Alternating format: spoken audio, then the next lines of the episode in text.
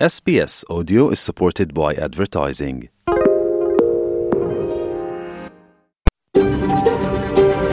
SBS, a world of difference. You're with NITV Radio, on mobile, online, and on radio. We acknowledge the traditional owners of the land NITV broadcasts from, Wurundjeri people of the Kulin Nation and their elders, past and present. We also acknowledge all Aboriginal and Torres Strait Islander tribes and clans we broadcast to, from the mountains to the plains, from the desert to the sea, from freshwater to saltwater.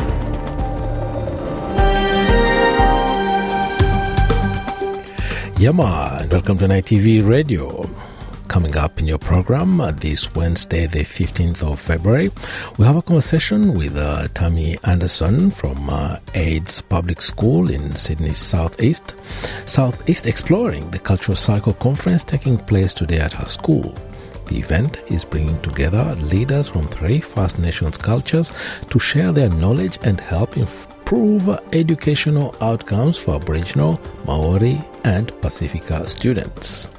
On the NITV radio today, we also turn our attention to female Indigenous deaths in custody in a conversation with the University of Queensland professor Tamara Walsh as she takes us through damning findings of a study that she led indicating that many Indigenous deaths in custody were preventable.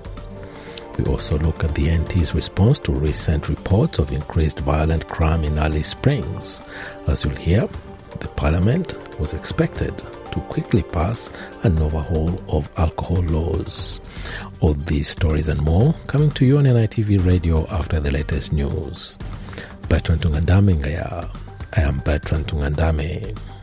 Australia Day 1972 saw the first Aboriginal embassy erected outside Parliament House. The native title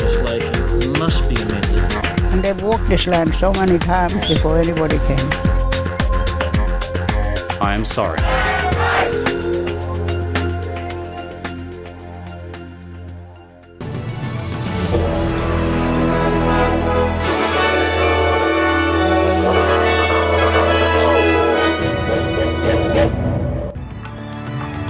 In this bulletin, Northern Territory passes legislation reinstating alcohol bans throughout the territory, a first since the 2007 intervention.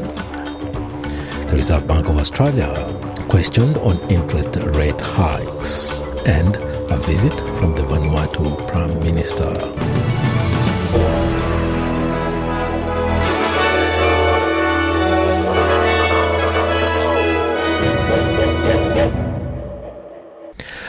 Northern Territory Parliament has passed new legislation reinstating alcohol bans throughout the territory in what the territory opposition is calling a policy backflip from the Labor Party. The legislation passed Parliament last night and is expected to take effect by the end of the week. The renewed bans mean that, take, that takeaway alcohol will once again be prohibited in Aboriginal town camps and remote communities that lost those rights following the controversial 2007 intervention. The opposition Country Liberal Party supported the legislation despite opposition whip Josh Burgoyne telling Sky News that Northern Territory Chief Minister Natasha Fyles was refusing to admit her government's mistake here in the Northern Territory essentially opened the floodgates to alcohol in July of last year. And what we've seen since then is a supercharging in crime statistics. And this week in Parliament, Labor have to backflip. They have to go back on their ideology based policy and basically say that they got it wrong. Unfortunately, the Chief Minister has been far from admitting that. The Reserve Bank of Australia's Governor Philip Lowe is now facing parliamentary scrutiny following a series of recent interest rate hikes. It comes following a ninth interest rate hike to counter inflation with a recent lift to 3.35% last week, the latest increase in this policy cycle. The central bank has forecast more interest rates rate rises to combat inflation, which rose by 7.8% annually in the December quarter. Mr. Lowe claims that uh, the job of the Reserve Bank is to make sure that inflation keeps going down. The, uh, the decision making really is um, around the, the first centre point is the inflation target and the inflation outcomes. I mean, inflation at the moment, 7.8%, is way too high. It needs to come down. So that's um, our primary consideration. Uh, when we take our decisions each month, we're looking at the, the data on inflation, the data on the labour market, how household spending is evolving, and how the global economy is evolving.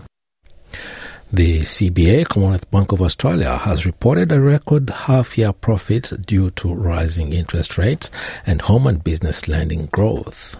The lending giant recorded a cash profit of $5.15 billion, which is a 9% increase from the previous year. CBA Chief Executive Matt Comyn attributed the results to volume growth and recovery in margins as interest rates rose from historic lows.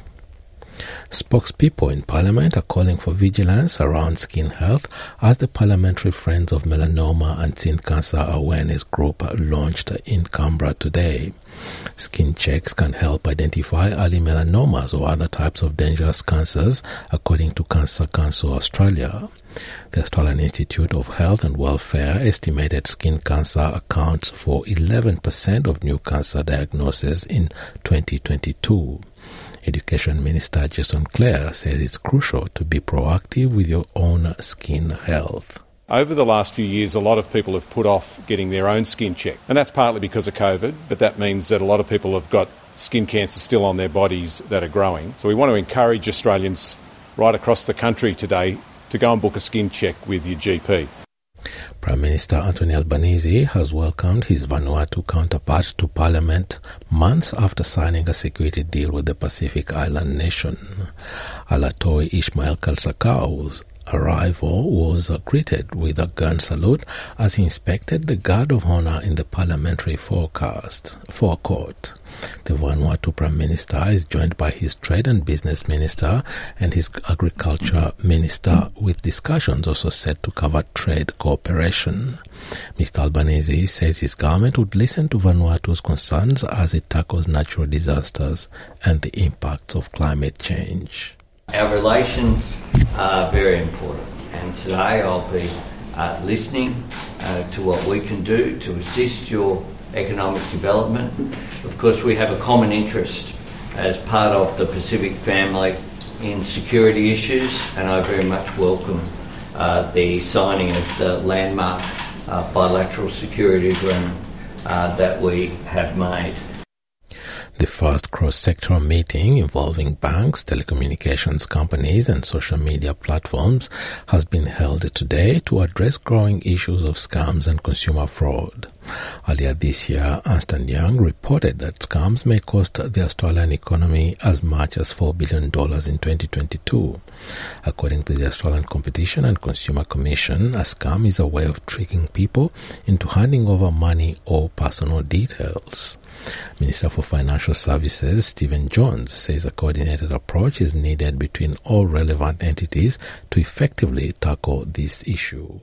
So, the challenge setting up a national anti scam centre, ensuring that we can act quickly and in real time when we see these frauds and scams out in the field, acting quickly to shut them down, to ensure the telecommunications companies, if they're getting the stuff coming through on their systems, can alert the banks. Social media platforms are pulling things down when we need to to ensure that we're not spreading the information about these insidious scams. The Greens have agreed to support a key component of the federal government's climate policy in exchange for a promise to halt new coal and gas projects. The government has devised a safeguard mechanism to limit pollution from Australia's 215 largest polluters. If the bill is approved by Parliament, companies that emit more than the allowed amount will be required to purchase carbon offset credits or trade emissions with other companies. Even though Greens leader Adam Bandt has reservations about other aspects of the plan, he says the party will put those reservations aside if the government agrees to stop approving new coal and gas projects.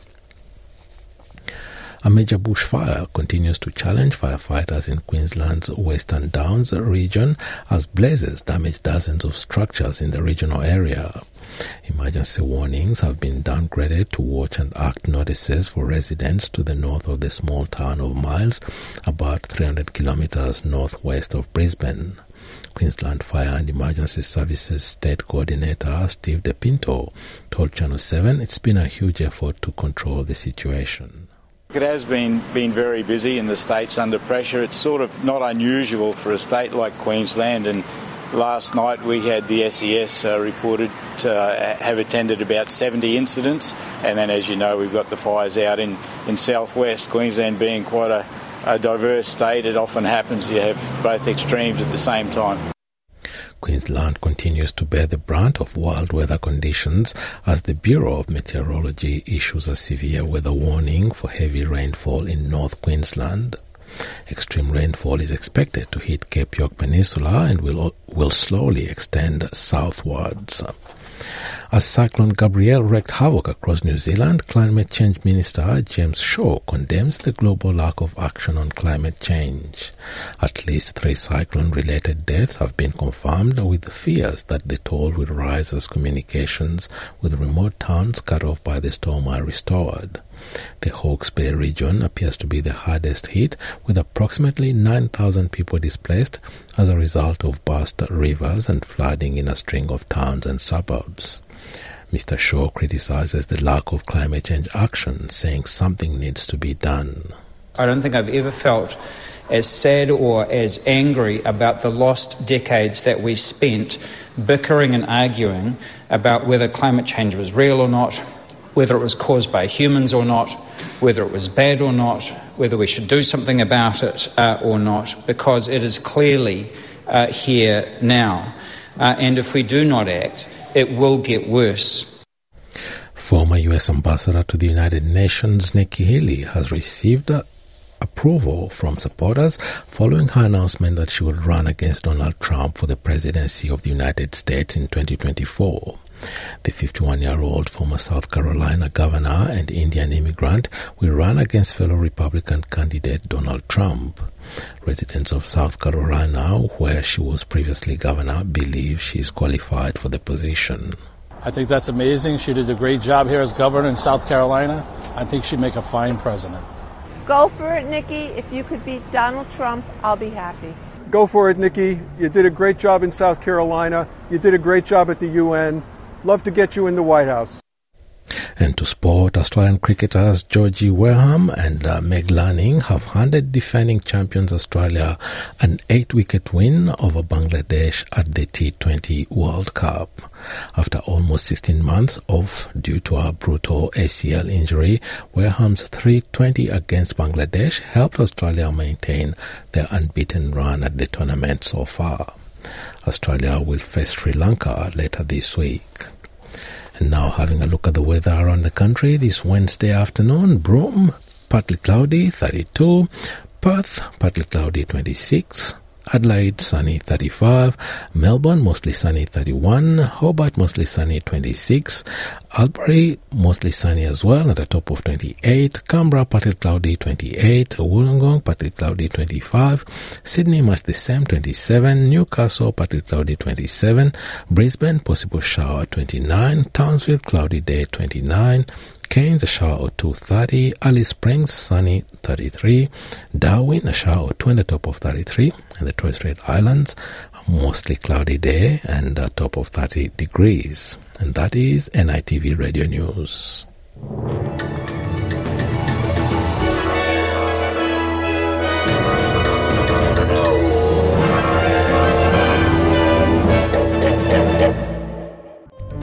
NITV Radio, Monday, Wednesday, Friday at 1pm or anytime online.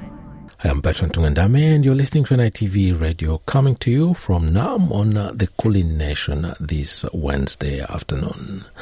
Coming up next, uh, we explore damning findings of a report indicating that uh, many Indigenous female deaths in custody were preventable. We also look at the NT's response to recent reports of increased violent crime in Alice Springs.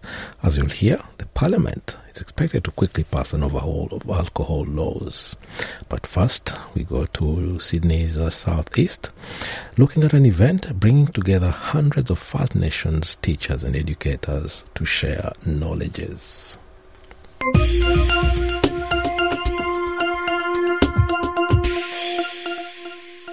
More than 100 teachers from New South Wales Public Schools turning to students in a cultural circle conference this Wednesday when leaders from three First Nations cultures share their knowledge to help improve educational outcomes for Aboriginal, Maori, and Pacifica students. Joining us on NITV Radio today is Tammy Anderson, Aboriginal educator, Briar Road Public School principal. Tammy Anderson is one of the key players in bringing this event together. Welcome to NITV Radio, Tammy. Hi, Bertram. Thanks for having me. Now, take us through the events of uh, this cultural cycle conference, which I believe is uh, the first one of its kind in any public school in uh, New South Wales. Yeah, one of the things that uh, I've had the absolute luxury of is being able to engage in my own culture and as a result being able to share that with students and teachers and lead teachers uh, over the last you know 20 years of my career. One of the things that we know is that as a, as a culture there are some similarities that we have and in a space like southwestern Sydney we have large populations of both Aboriginal and Torres Strait Islander students and we have large populations of Maori and Pacifica students. And so, with the talent that we have in our schools, we wanted to ensure that we gave teaching staff the opportunity to be exposed to and learn from both cultural educators and uh, teaching and learning educators who are of First Nations background. Uh, in order to support and improve uh, their approaches in classrooms and in their schools. So we've been uh, busy recruiting some of the, you know, most valuable aspect, assets in our communities and have engaged with a number of uh, fantastic community people, people employed in the education sector, uh, in the hope that we deliver a, a professional learning opportunity that really challenges staff to think deeply about the way we engage First Nations children about the way we have a responsibility and an accountability to improve what it is we know uh, in order to improve the way we teach. And you're bringing together more than 100 teachers, not just from your local area in southeast Sydney, not just from the Sydney metropolitan area, but from right across the state you know, we, we thought we would put it out there to the school communities and see see what the interest was. I suppose for for for me and the organising committee, we knew that uh, we'd always seen um, a very big appetite uh, for our teachers to want to learn more and know more, and we thought about putting this together and. And we knew we'd have some, some interest, so we went just close by in terms of our school network and we had such an amazing response. We didn't really cast the net out nearly as far as we could have, and we had 100 um, and had to close off the registration. So, in the hope that we uh, get great results uh, in terms of the exit surveys, which I'm predicting, we hope to expand this into another, you know, another PL opportunity for staff, um, and, to, and continue to expand both the network uh, and the knowledge. Yeah, and uh, the main takeaway, I believe, is uh, learning and uh, get a better understanding of cultural safety. How important is cultural safety in communities uh, like uh, yours? Yeah, I think one of the things that's emerging in our space of education uh, is the conversation around how we create and how we sustain culturally safe schools. Uh, we know that in order for students to feel like they belong, that as as schools and as educators, we've got a big role to play in the sense of belonging. Uh, it's not enough for children just to know who they are. That's their most amazing starting point. But we have a responsibility to ensure that our structures, uh, our practices, our processes are very culturally inclusive uh, to ensure that each and every day they walk in the door that they have the best footing um, for them to get the best possible outcomes. And that goes beyond just making a cultural staff, uh, culturally safe school for students. It goes to also creating it for our communities. It's not just a peer-to-peer conference here. You've got uh, also uh, lecturers from uh, universities and uh, people from um, the Department of Education uh, also taking part in uh, this, as well as First Nations elders. Yeah, we did, we decided that we would really try and give a cross section in terms of its impact. We wanted to have a high quality, and we were fortunate enough to engage uh, Nathan Towney, who's uh, he's a pro vice chancellor at the University of Newcastle, leads Indigenous strategy.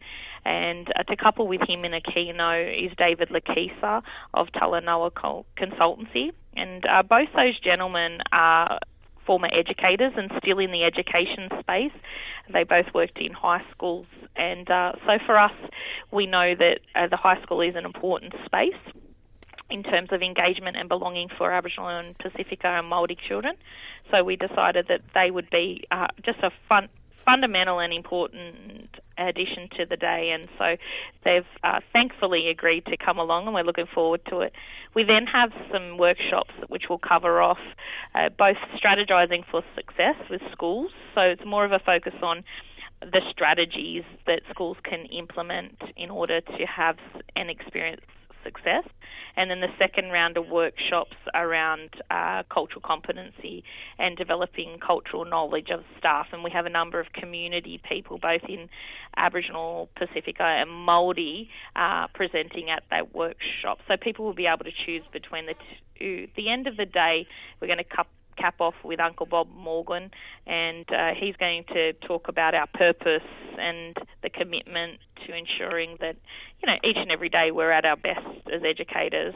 And he has got an expansive history in education in, in New South Wales, across Australia, and internationally. So we really have an amazing uh, roundup of speakers, and that's coupled with, um, you know, a fantastic uh, for lunch, and uh, a way to bring people together is always through food. Yeah. Uh, yeah, definitely. Hangi is something that uh, had I been able to come there, just Hangi itself would have attracted me to the conference. Absolutely. yeah, because I'm calling from Melbourne, but oh, when I saw well, we Hangi, wish you were closer. yeah. I, and I used to live in the area. I know the area really oh, so you know well. the context that, that I talk of. I know the context. I lived there. I know the local issues.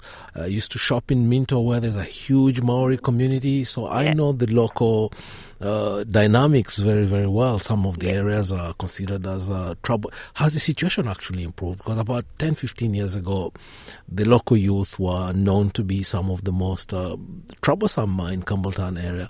Has it improved in the, in, in the ensuing years? Yeah, def- I think there's been a lot of work with some really instrumental community people. Uh, you know, a lot of Aboriginal and non-Aboriginal uh, people in our community who've worked hard with our youth around engagement. And I think people like Fire Jan out of the Macquarie Fields community, she'll be present tomorrow. And having the stalwarts the elders from both our Pacifica, Maori, and Aboriginal community, I think is, is really important for teachers. Some teachers don't get the opportunity to engage with community, uh, like uh, for some of us who are Aboriginal, we get that opportunity all the time. And so it's wonderful to be able to open up that space and create a space where people feel comfortable enough to start to make meaningful relationships, which in turn will will better their schools. Yeah, yeah, yeah. No, no, it's uh, sounds like a, an excellent program. I wish I still lived there because uh, I spent actually some of my best years in Australia living in uh, Campbelltown. Yeah, I think we're very fortunate. You know, some people, depending on how you want to take, uh, you know, a space like ours, a home like ours, for the people that live here, people like me, I'm born and bred in Airds. Um, my my grandmother, my father's country, I'm Biripi woman, but I haven't had that luxury of living on country. But here uh, is where I've been born and raised, and it's one of the most diverse, but the most rich uh, in terms of community. So it's really nice to take an area that I've been passionate about with a team of people who are passionate about ensuring that our outcomes are bettered uh, for our children overall and bring it together in a conference that looks different somewhat to, to other conferences that we've seen. And it's fantastic that the Department of Education are so open for us to us trying different things, and this is a space to try something different. And I think it's definitely got uh, validity for moving it forward and growing it. And I must say, the education sector is growing and thriving in uh, your area. Uh, a few years back, when I lived there, Western Sydney Uni campus was just a small little bunch of uh, uh small buildings, but now it's a full blown uh, campus. And the Campbelltown Hospital, still, when I lived there, was slated to become a teaching hospital as well. So your area is really booming and uh, thriving. One can go from kindergarten to university without ever leaving the local area we in our community of Airds, you know, we've got our um, independent Aboriginal multifunction children's centres. We've got our primary schools that uh, have large populations of Aboriginal, Torres Strait Islander, Pacifica, Maori, um, and lots of other cultures present. We've also got our Aboriginal medical service, which is a teaching uh, medical service, and one of only in the southwest we are the only ones out here. So we're very fortunate in our school community to have such amazing resources that um, you know help us uh, and certainly have bettered our outcomes for our people. And it said that the, this Wednesday's event is the first time, a rare opportunity for Maori, Pacifica, and Aboriginal educators to come together and uh, share their experiences. Uh, it's the first time ever for us, it's just an opportunity to to share what we know as as Aboriginal people, what what works best uh, in schools, but also an opportunity to create some space for our brothers and sisters across the Tasman to be able to share what has worked in their communities. And whilst it might look different I think that fundamentally it's a teacher's responsibility uh, to grow their professional practice in knowing how all students learn uh, and culturally being able to identify differences and then adjust your teaching just will make you a better teacher. Yeah, Tammy Anderson, thank you very much for taking the time to talk to us today about uh, this uh, exciting conference, the Cultural Cycle Conference. Oh, we appreciate it. Thank you so much, Bertram, for your time. Join the conversation on radio, online, and mobile. You're with NITV Radio. I'm joined by Professor Tamara Walsh of the University of Queensland to take us through the findings of a new and comprehensive study into deaths in custody. A study whose findings are damning when it comes to Indigenous female deaths in custody. Welcome to NITV Radio, Professor Walsh. Thank you. Happy to be here. Professor Walsh, now the findings of your study that have just been uh, released indicate that Indigenous women who died in custody, the majority of them had never been sentenced and uh, in many cases were just in remand or in custody for their own protection and uh, their deaths would have been prevented if proper care had been taken. Yeah, that's right. I think that was the most disturbing finding, really, of this research was just how many of these women needed care and support. And really, many of them should have been in hospital rather than being in police cells or in prisons. And I think the important thing that we noted about this is that actually, when it comes to women's deaths in custody, they're more likely to be in police custody than men. So, whereas um, for men, they're more likely to be in prison. Women are much more likely to be in police custody when they die.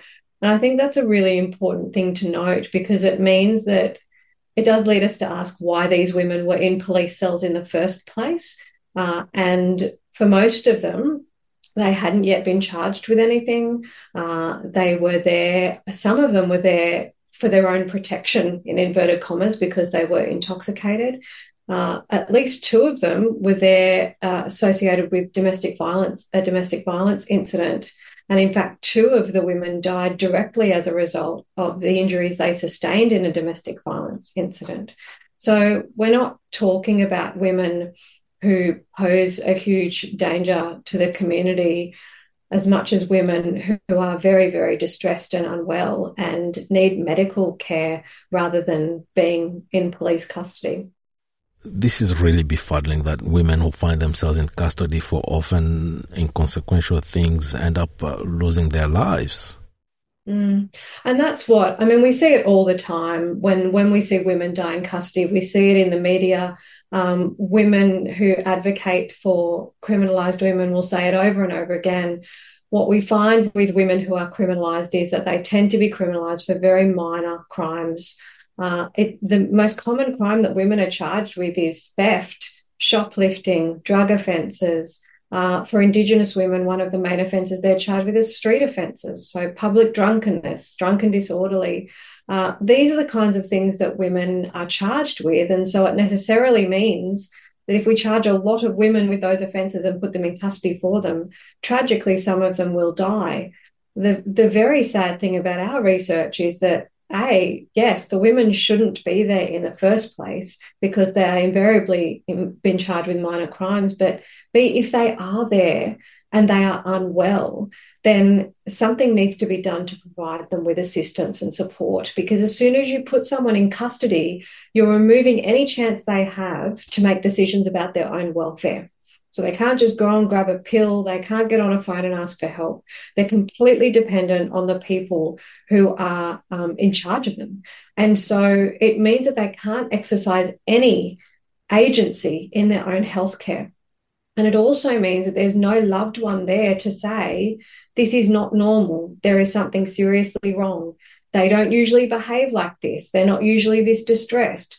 Uh, so many of the women in our sample were dismissed as being drunk when actually they were dying of infections or internal injuries, and no one noticed because they weren't believed. So there needs to be a really good hard look at the way we treat women in custody, and we need to take very seriously their complaints and their calls for help because invariably the women in our sample had asked for help and many of them had been refused help or had been turned away by health services, even when police did what they could to get support and assistance.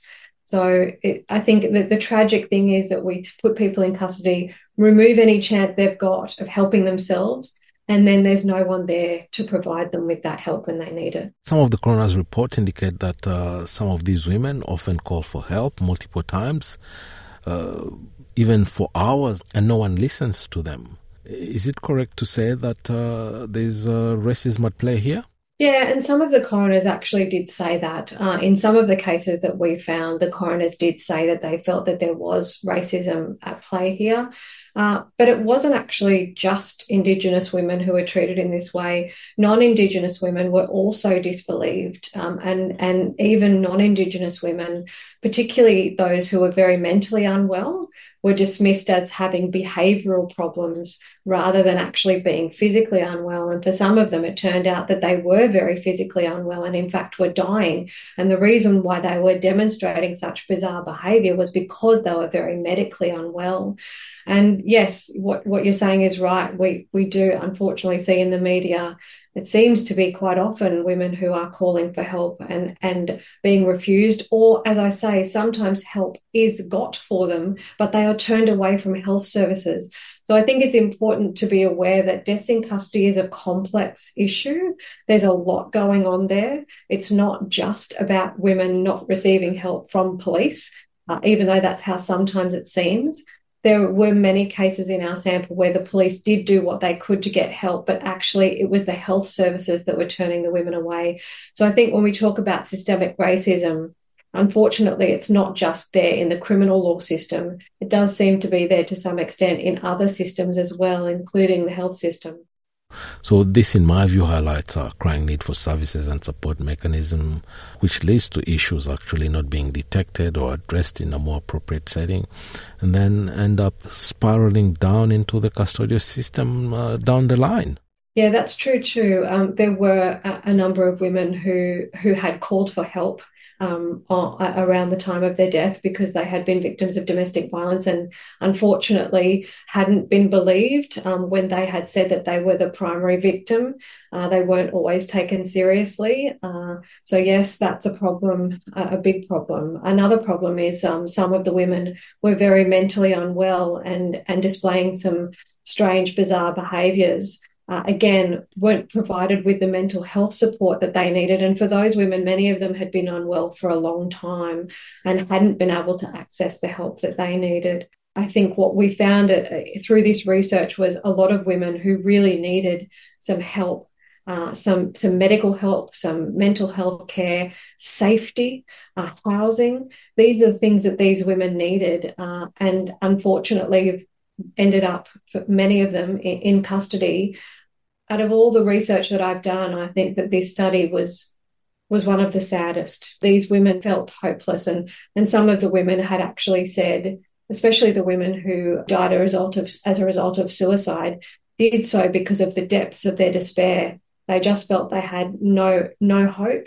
Many of them had lost custody of their children uh, as a result of criminal law processes, so they lost the hope of their family and, and the support of, of their children and families and they were just so full of despair. And some of them, again, weren't safe, had nowhere safe to go.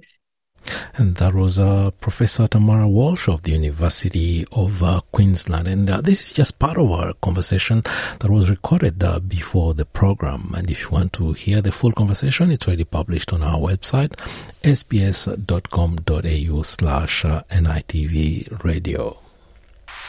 NITV Radio. Share our stories on Facebook. Welcome back. Now, the Northern Territory Parliament was expected to quickly pass an overhaul of alcohol laws last night as an urgent response to recent reports of increased violent crimes in uh, Alice Springs. The proposed uh, legislation will reinstate alcohol bans that were lifted just eight months ago with the termination of the federal stronger future legislation. Francesca Denuccio reports. After receiving national scrutiny over staggering rates of alcohol related crime and violence in Central Australia, the Northern Territory Government has put forward legislation to Parliament today to reinstate alcohol bans in Aboriginal communities and town camps across the Northern Territory. It follows weeks of mounting pressure on the Northern Territory Chief Minister Natasha Fyles to reinstate the federal government's Stronger Future legislation that lapsed after 15 years in July last year. Against advice from Aboriginal leaders, the Northern Territory government introduced laws allowing affected communities to opt in to keeping the ban if they wanted to. A massive spike in alcohol related harm has forced an about face, and this week the Chief Minister will rush through laws reinstating a ban on alcohol for those communities. Prime Minister Anthony Albanese visited Alice Springs last month, ordering a snap report by Regional Controller Dorrelle Anderson. Chief Minister Fyles says today's move is a result of that report.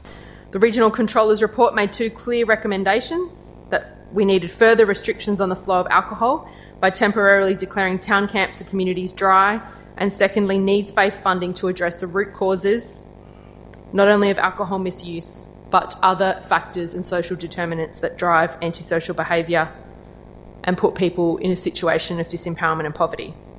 And so, together, the Territory and Commonwealth governments have accepted both of those recommendations, as members of the House would be familiar. Natasha Fyles says the new bans were temporary, with the legislation allowing for a clear process of opting out. This bill will strengthen alcohol restrictions so that town camps and communities will temporarily be subject to dry zones, with a clear and robust process for opting out in place.